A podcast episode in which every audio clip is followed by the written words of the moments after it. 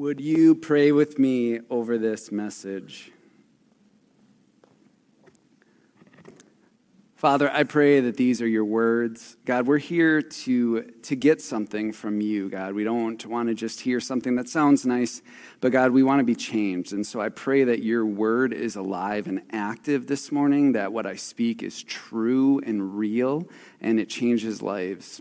And we pray this in your name. Amen. Well, thank you guys so much for being here this morning. I got to get to my message here. Perfect. So we have been on the armor of God. And those of you who maybe have not been here for some of those, I encourage you to go back and listen. I'm not able, I don't have time to do a recap of all of them. It's kind of like with the fruit of the Spirit, where you get to the point where the recap would be like eighty percent of my message time. And so I got to kind of stop doing that. But for those of you who maybe haven't been here for all of them, I encourage you, um, go back and listen to some of those past messages.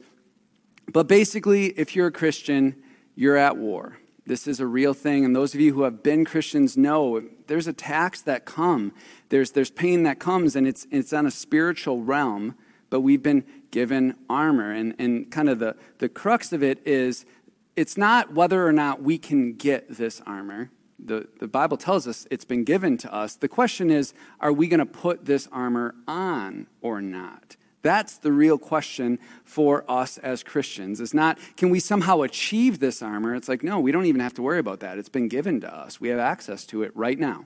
The question is, will we put it on so it's actually of some use to us? Because armor that's laying on the ground next to you is not of much use if you don't go through the process of putting it on. And that's why right before, the, in Ephesians chapter um, six, Paul will say, therefore, put it on. That's the main part of it. So we've talked about the belt, we've talked about the breastplate, we've talked about the feet. And we are going to move on today. And I'm going to, like I've been doing, I'm going to make a statement, and then I'm going to spend the rest of my time kind of going to Scripture to back it up. And here's my statement today.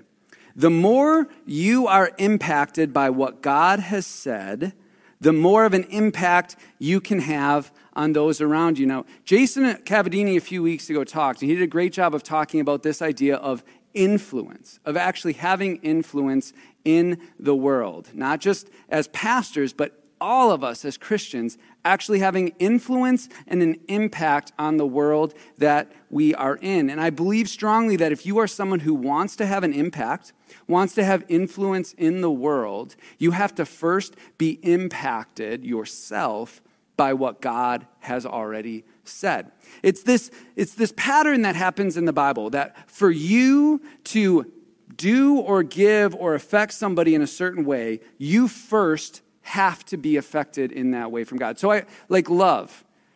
For you to really be able to love somebody, you have to first be loved by God and really experience that love and receive and accept that love. And then that love can flow out to you for someone else. Same thing with forgiveness. For you to be able to forgive somebody else, you have to first receive that forgiveness. That's what Jesus in his parable said. The, the person who has been forgiven much will forgive much. The person who has been loved much will love much. You have to first allow yourself to receive it from God.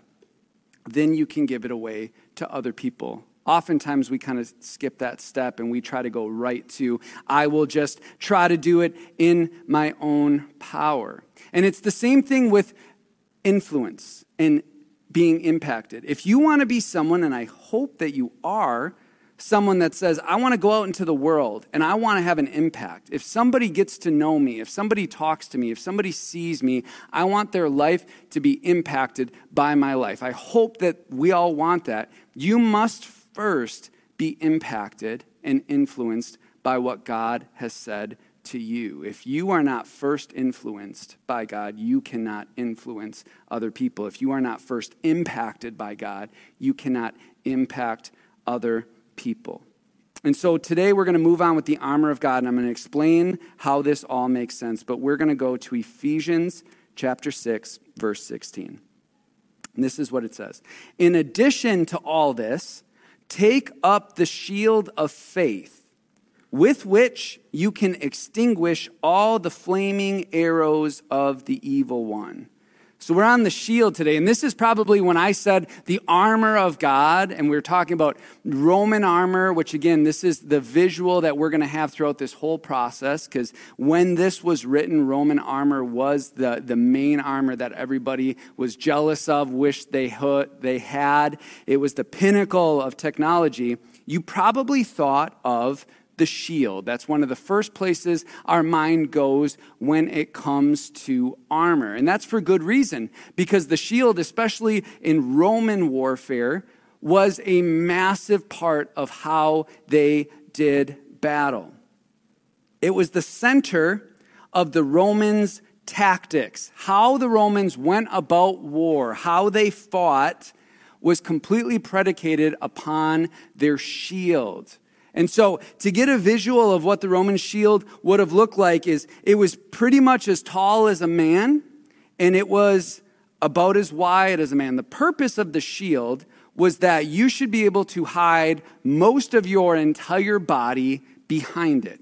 It was made of a very hard wood with metal cast over top of it and then leather put over that. So I want you to imagine the weight of a shield. That's why if you were going to be in the Roman army, you had to be very, very strong, because you had just to lift the shield required a very strong person because of the sheer size of it. Now, so if you're thinking a shield as something where it's like in one-on-one battle, you're very agile and you're bouncing around and you're blocking swords, that is not the shield that we're talking about here. We're talking about a extremely heavy shield that is almost the full size of a human being that would have been extremely heavy to carry and move around. It wouldn't have been super agile. And it was made to guard against tactical attacks. Now, we need to talk about this a little bit, because when we talked about the cuirass or the breastplate, we explained that this was to protect against personal attacks. When things broke down, when it was man versus man, sword versus sword, this is what the breastplate was for. When someone had a sword and they were going for your heart, they were trying to hit one of your vital organs, they knew who they were attacking, how they were attacking. That's what that cuirass is for. It deflected those attacks so that they didn't pierce your heart. That's, that's kind of a personal attack. Then there are tactical attacks. And that's where archers came in. And that's why in Ephesians it specifically talks about the shield is for arrows. And so in a lot of movies, maybe you saw like an archer and they'd see someone across the battlefield and they're like, I'm going to shoot that guy, and they'd aim it and they'd hit the guy while they're running. That's not really how it worked. How, how arrows worked in Roman warfare is there would be a whole group of archers all together, and they would point all of their bows up in the air and they would shoot in just a general area. They were not aiming at anybody specific. They were just shooting a whole volley of arrows, and they were just hoping that maybe it connected. Because the thing was, in war, arrows are the cheapest thing. Archers, as far as if you're going to build an army, archers were the cheapest, because they didn't need to have a lot of armor themselves. All they really needed was a bow. Arrows are cheap to make, and you can make them on the fly. It doesn't take a lot of resources. And so what armies would do is they would just lob these big volleys of arrows in the general direction of the soldiers. And you might say, well, why would they do that? Well, it's tactical. Because as I explained last week, how the Romans did war is they would create basically a wall. They would take these huge shields, and they would interlock them with each other to form basically a wall. And the other army had to find some way to break through that, some way to get around it or past it. Otherwise, they could not win. And that's why the Romans won so much, because their shields were so good, so solid, that if the enemy couldn't break through the lines, they couldn't lose. So we have these tactical attacks in which they would pick a part of this wall and they would try to attack it, because maybe if you hit the middle of the wall, and you hit with enough arrows and you took enough soldiers out, enough arrows got through the shield, the wall would crumble right there, and it would give your soldiers a place to hit. It would give your soldiers a place to break through, and that's all you needed, because once the wall fell, now you have a chance against the Roman army. Because again, that shield isn't going to do much good against personal attacks. It's too heavy. So it's like if you can just find a place to break through, now you can really start to do some damage. So the arrows really weren't meant to do all the damage. The arrows were meant to create an opening in which you could break through and really do the damage. So maybe you'd you'd pick one spot and you'd keep hitting that one spot, just hoping the soldiers would start to move, start to separate, start to try to get out of the way,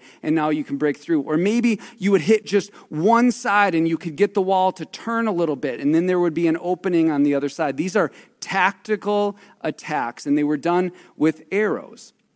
And you probably noticed in Ephesians chapter six, verse sixteen, it says, with which you can extinguish the flaming arrows of the evil one. So this is why the shield would have leather over it, is because they would soak the shield in water. They would get the leather soaked in water because one of the biggest tactics of the enemy was to light their arrows on fire before they fired them. Because now, even if it hits a shield, even if it doesn't hit a soldier, but that fire can spread, you can still have your opportunity to break through. All these tactical attacks are meant to do is cause enough chaos for there to be an opening to break through. And so oftentimes they would light their arrows on fire because if they could get the shield to start on fire, if they could get a fire going, there was an opening to break through.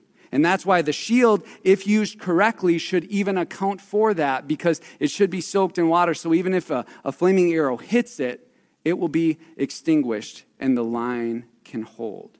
So today we're talking about the shield and arrows, tactical attacks, trying to create openings in which the enemy can break through and really, really cause damage. And that's the first thing you have to understand with tactical attacks is the damage doesn't actually come from the tactical attacks. The damage comes after they hit the opening and get through the lines.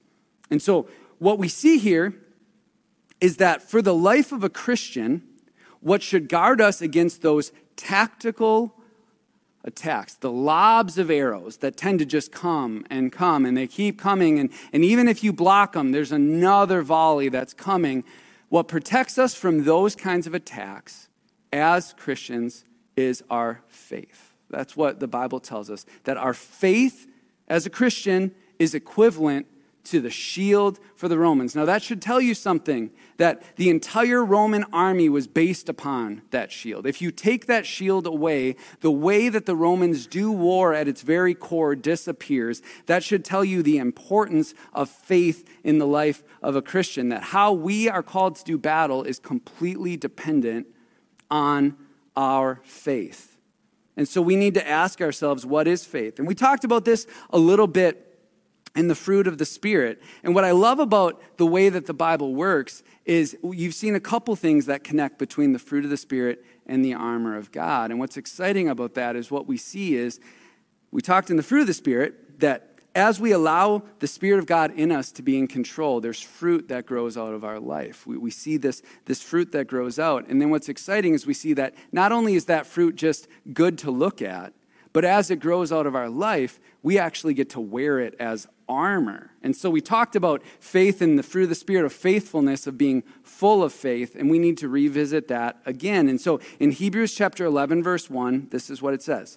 Now faith is confidence in what we hope for and assurance about what we do not see. So faith, the, the definition many of us have heard, and it's not a bad definition, is to believe what you can't see. To have a situation in which God says one thing and you see what appears to be the opposite of what God says, and you choose to believe what God has said over what you see, that's faith. That's our shield as Christians. And so we can see this tension play out in the story of Peter walking on water. You guys kind of know that story, right? You, you, you've heard of it. Jesus is out walking on the water, and his disciples are freaked out. Like, and, and they're like scared, not just like, whoa, Jesus, this is cool. They're like, what, who are you? Like, what's happening? Because it was so freaky to them that their master is out there in the middle of a storm, just walking on water. And you have to remember, there are wind and waves. And we we went on a, a salmon fishing trip just on, was it Superior? Lake Michigan. See, this is why I asked Leslie. She knows more. And it was a little bit of a windy day, like a little bit. And I looked out there and I was like, the thought of being out there was horrifying. And now you have a true storm happening in a sea. And think about the faith of Peter to say, Jesus, call me out and I'm going to go out there with you. It's unbelievable faith to see a storm happening in the middle of the sea and saying, I'm going to go walk out on water. And it was his faith. He believed Jesus said, come out, you're going to be fine. And Peter believed it. So he started walking out on water. But now you see the fight. The Bible says that he looked and started to see the wind and the waves more. And we talked about in the fruit of the Spirit how faith is really to be persuaded. If you have faith, it means that you've been persuaded to believe something. And you see in this story that as Peter walks and he gets further away from the boat, the wind and the waves become more persuasive as he goes. Because what Jesus said, you're going to be fine, he starts to see all the reasons that he's not going to be fine. And all of the reasons that he's not going to be fine start to get more and more persuasive. And his faith starts to slip, and he starts to believe what he sees over what he was told. And this is the battle of faith for the Christians, is do you believe what God says? Do you believe what Jesus says? When things look different than that. You see, if faith is believing what you can't see, then the only way you can have faith is to be in a situation where it looks different than what God has said. You know, so many of us are like, God, why do you keep putting me in these situations where everything that you have said to me, I see the opposite in my life? Why do you keep putting me in these situations? But the truth is, that's the only time that you can actually show your faith. Because if everything you see in your life lines up with what God has said, then there's no faith there. We see this in the story of, we call him Doubting Thomas, where he's like, Jesus, I'll, if I see your scars, then I'll believe. And Jesus was like, blessed are those who actually believe even when they don't see. The Bible says without faith, it's impossible to please God. And so honestly, when you are put in a situation where what you see in front of you contradicts what God has said, you're literally being put into a situation where you can please God. Because this is this is the timing where your faith can be shown. Your faith cannot be shown if everything lines up perfectly and you don't have any contradictions in your life. Because faith is believing what Jesus has said even when you see contradictions in your life. Now, let's be honest. How many of us really view life that way? When we when we walk through life and what, what God has said to us, we look around and we don't see it. How many of us are like, awesome, I get to show faith. Great. No, we don't. But that's the truth of the matter, is that that's the, that's when faith comes out. We cannot show our faith unless we see something different than what Jesus has said.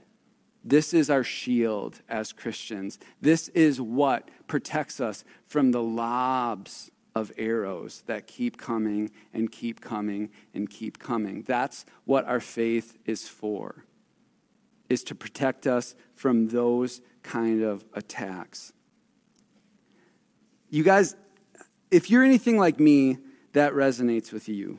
Because I, I tend to see myself as very good at handling the big attacks, right? When like something major happens and it's like, oh my goodness, this is a huge deal. We got to handle it. I'm like good at that. I, I feel like I'm good at rising to the occasion. But where I get worn down is like the daily, just those little attacks over and over. And you get worn down and you get worn out. And they keep coming and they keep coming. And these are the attacks that our faith is really made for. So I think we need to just ask ourselves, what are these tactical attacks? against against us. Because we, we talked, it's not going to be a physical attack because we don't wrestle with flesh and blood. We wrestle in the spiritual realm. So what are these attacks? What are these arrows that just kind of keep getting lobbed at us? And I think there's a lot, and I'm not saying that this is the, the only way that, that we can look at this, but I, I looked at Scripture and I said, I want to look for where the Bible talks about specifically a tactical attack from the enemy. When the enemy is trying to outsmart us, when the enemy is trying to outmaneuver us, what kind of attacks does that look like? And here's what I found in Second Corinthians chapter two, verses ten and eleven. This is what it says. Anyone you forgive, I also forgive. And what I have forgiven, if there was anything to forgive, I have forgiven in the sight of Christ for your sake. And then listen to this. In order that Satan might not outwit us, for we are not unaware of his schemes. I think a really good place to start, if you're asking, what are these arrows? What are these flaming arrows that are just getting lobbed at us all day long and just keep coming? A good place to start, I would say, is reasons to be offended, reasons to be bitter, reason to have unforgiveness in our life. You guys ever notice that every day of your life, there's like ten thousand reasons to get upset, to be offended, to hold a grudge against somebody, to be bitter about life in general? And they tend to just come over and over again. I don't know about you guys. I have never had a day in my life where at the end of the day I said, there were no reasons for me to be offended today. Zero. There's always. And they're cheap. And I believe that's why the enemy does it. Just lob. He doesn't even care if it hits. He doesn't care how many of them hit. He only needs one of them to really get through. And so every day, you're just getting all these reasons to be offended, all of these reasons to hold grudges, all of these reasons to be bitter and hold on to that. And the thing is, it's a flaming arrow. Have you guys ever had bitterness land in your heart? Have one of those arrows really hit deep?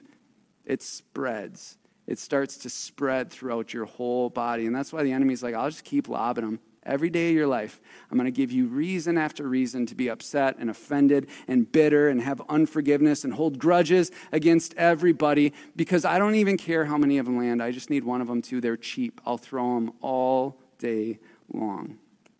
We have to be so careful about this. And this is where our faith comes in. Because again, our faith says, I will believe what God says, which is we are not victims. We are not going to be bitter. We're not going to hold grudges. We know what God has said about us. We know what God thinks about us. And even though we walk through life and we see all of these reasons to be bitter and to be upset and to be offended, and they keep coming and they keep coming, as we have faith and as we believe what God says about us over what we see from other people, it extinguishes those arrows. It doesn't give the enemy that place to break through our lines. And this is so important because do you know that in, in, in the Roman army, your shield actually blocked some of the person next to you? That's how their system worked, is you interlocked, but you were actually kind of blocking the person next to you with your shield. That's that's why they interlocked. And do you know that your faith isn't just for you? That the way the army of God works, the way this all works, is our faith should be covering each other. This isn't just about me. This isn't just about you. This is about actually having a wall where a group of believers are protected by each other, where we use our faith not to put each other down, but to protect each other. This is what Romans chapter fifteen, verses one through two says. It says, we who are strong ought to bear with the failings of the weak and to not please ourselves. Each of us should please our neighbors for their good, to build them up. And this is where we go back to the start of the more you have been impacted by what God has said, the more you can impact others. The more faith you have, the more faith you have to give to each other, the more you can step in and protect other believers. How many of you guys have had a situation, I'll raise my hand and you don't have to raise yours, where you were struggling and your faith just was not there, and you had somebody else step in and their faith covered you for a time and they were there with you and you were weak and they were strong and they gave you some of their strength, and they covered you with their faith. It's a beautiful thing to see, and it's a beautiful thing to be a part of. And this is what we're called to do. We don't have a strong faith just so that we feel good about ourselves. It's because there are younger believers who don't have that kind of faith. And we can step in, and our faith can protect them. I want to I want to read you a quick, this is this is something I pulled out of a book called The Lives of the Noble Grecians and Romans, chapter sixty. And and, and it, it paints a picture that I want you to see. And this is what it says. It says, "But the fully armed infantry facing around received the light troops within. And those in the first rank knelt on one knee, holding their shields before them. The next rank holding theirs over the first, and so on over these, much like the tiling of a house or the rows of seats in a theater, the whole affording sure defense against arrows, which glance upon them without doing any harm." So basically what they're saying is there's some soldiers that don't have shields. They're, they're, they're not at that place yet. They haven't grown that, or, or they don't have strong shields. And it paints this picture of the ones who have strong shields, receiving them in and protecting them, and actually creating a barrier against those attacks that keep coming. And I just think that is such a, a beautiful visual of what the church could be. Those who have faith, those who are strong, receiving those in that are weak, stepping in front of them, protecting them from these attacks as they grow in their faith, as they do that. And then they can ultimately one day become people who can protect others who are in those attacks. And this is the beauty of growing your faith, is it's not for you. You grow your faith so that you can be a soldier that can protect others that are weak, that aren't there yet. And that's what the body of Christ should be. I mean, really, ultimately, we want people to come here for that reason, so that they can find people to stand with them, stand firm with them, share their faith with them, stand so that they don't get taken out by the enemy. This is why we gather together, is because we are an army. We should be protecting each other. We should be guarding each other. And if we're all at different places, that's great. But unfortunately, a lot of times what has happened, and I'm not saying it's happened here, but most of you have had experience where sometimes it's the ones who have faith, they almost use it to put others down versus to stand in front of them and protect them from attacks. And I think that when you start to view faith, not just as I want to have faith so that I can be strong in myself, but to understand I need to be strong because there's other people who need my help. There's other believers who are struggling, who need someone to stand in with them. Now it's exciting to have faith because there's a real purpose for it. And that's where I, I just go back to, the more you are impacted by what God has said, the more of an impact you can have on those around you. The more you are persuaded by God, the more faith you have, the more you are able to believe in what God has said, even when you see different things, and you can hold on to that faith, the more of an impact you can have, not just on the world, but on the other believers around you. The more that you can be a source of protection for them. And so this morning, just a couple questions for you before we close. How persuaded are you this morning? What does your shield look like? Do you have a shield that's strong and sturdy and able to stand up for other people and protect other people? Or are you at a place where maybe you need to find someone that can help you because you don't have that, and those arrows have just been hitting you? How has your faith been affecting those around you? Because hopefully each of us should have a heart that says, I want to have so much faith that those around me are even more protected from the enemy because I am there. Because that should be the goal of every mature believer, to be like, I want to be able to stand up and guard and protect those around me. And maybe you're not there yet, and that's okay. But we should at least be aiming for that, striving for that, striving to have that kind of faith, have that kind of shield. And the last question I'll ask before we close is just, have those arrows been hitting? Has, have those lobs and volleys of arrows that just keep coming, have they been hitting? Has that fire been spreading in your life? Because if it is, then you have to go back to basics to say, do I believe what God says even when I can't see it? Because that is your shield, and that is what's meant to guard against those attacks. So if you guys will stand, I want to pray with you before we close.